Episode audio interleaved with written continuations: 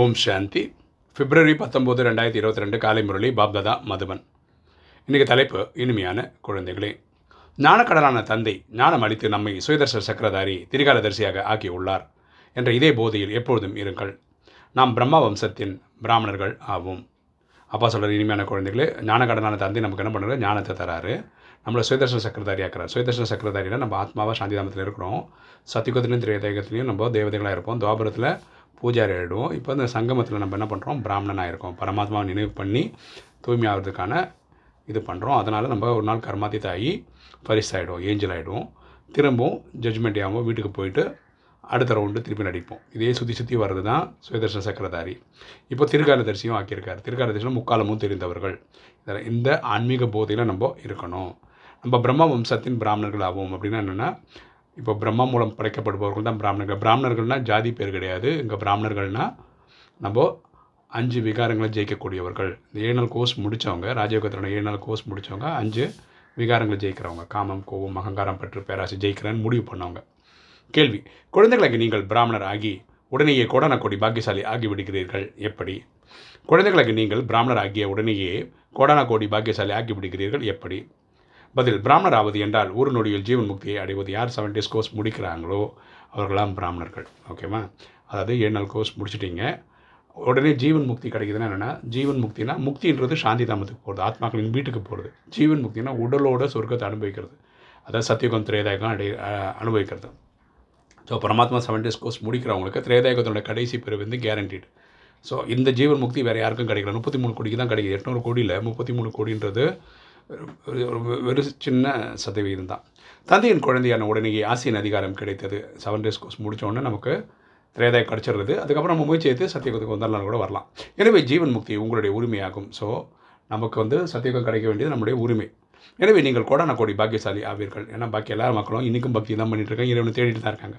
மற்றபடி இந்த மரண உலகத்தில் யாரும் சௌபாகியசாலி கிடையாது. இங்கே கலிகாலத்தில் யாருமே சௌபாகியசாலி அதனால தான் நம்மளும் இங்கேருந்து கிளம்பணும் முடிவு பண்ணிகிட்ருக்கோம் அகால மரணமாகி கொண்டு இருக்கிறது. இங்கே துக்கம் ஜாஸ்தி மரணம் ஜாஸ்தி.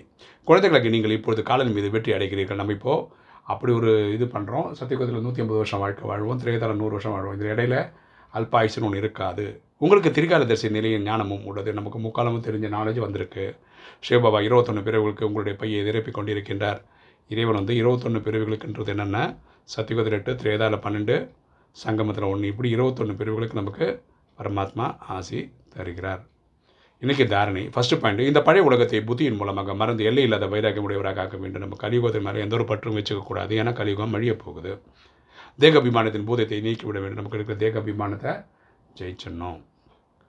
ரெண்டு தந்தைக்கு சமமாக கீழ்ப்படிந்து உள்ளவராக படிதில் உள்ளவராக ஆகி சேவை செய்ய வேண்டும். அப்பா எப்படி எவ்வளோ இல்லை ரொம்ப ஒபீடியண்ட்டாக இல்லை ரொம்ப சிம்பிளாக இருக்காரோ அதே மாதிரி நம்மளும் சேவையில் ஈடுபடணும். தனக்கு சமமாக ஆக்க வேண்டும். எந்த ஒரு விஷயத்திலும் குழப்பக்கூடாது.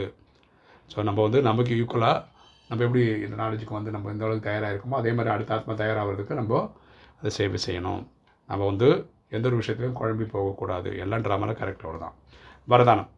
பரமாத்மா அன்பின் ஆதாரத்தில் துக்கமான உலகத்தை மறக்கக்கூடிய சுகம் சாந்தி நிறைந்தவர் ஆகுக. பரமாத்மா அன்பின் ஆதாரத்தில் துக்கமான உலகத்தை மறக்கக்கூடிய சுகம் சாந்தி நிறைந்தவர் ஆகுக. விளக்கம் பார்க்கலாம். பரமாத்மா அன்பு அத்தகைய சுக சுகமயமானது. அப்பாவோட அன்பு அவ்வளோ பியூட்டிஃபுல்லானது அதில் ஒருவேளை மூழ்கிவிட்டால் இந்த துக்கமான உலகம் மறந்துவிடும். அது அப்பாவோட நினைவிலே அப்படியே மூழ்கிட்டீங்கன்னு வச்சுக்கோங்களேன் உங்களுக்கு வேறு எந்த ஒரு துக்கமும் தெரியாது. கலியுகமே மறந்துடும் இந்த வாழ்வில் என்ன தேவையோ அந்த அனைத்து விருப்பங்களும் நிறைவேறுவது என்பது பரமாத்மா அன்பின் அடையாளமாகும். ஸோ நமக்கு தேவையான விஷயங்களெல்லாம் பரமாத்மா நிறைவேற்றி தரார்.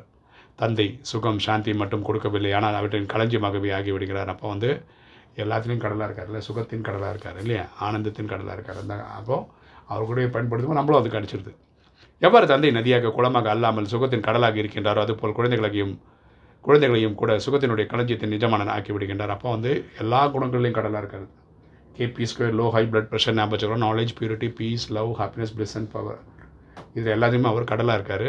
அதனால் நம்மளையும் அந்த மாதிரி கடலாக்க முயற்சி பண்ணுறார் ஆகினால் கேட்பதற்கான அவசியம் இல்லை. கிடைத்திருக்கும் பொக்கிஷத்தை விதிபூர்வமாக நேரத்துக்கு நேரம் காரியத்தில் மட்டும் ஈடுபடுத்துங்கள். ஸோ நம்ம பரமாத்திரம் கேட்டு கெஞ்சி கூத்தாடி அப்படி வாங்க வேண்டிய அவசியம் கிடையாது. நமக்கு எல்லாமே கிடைக்கிது. டைம் கிடைக்கும்போது அதை எடுத்து யூஸ் பண்ணிக்கோங்க. இன்றைக்கி ஸ்லோகன்.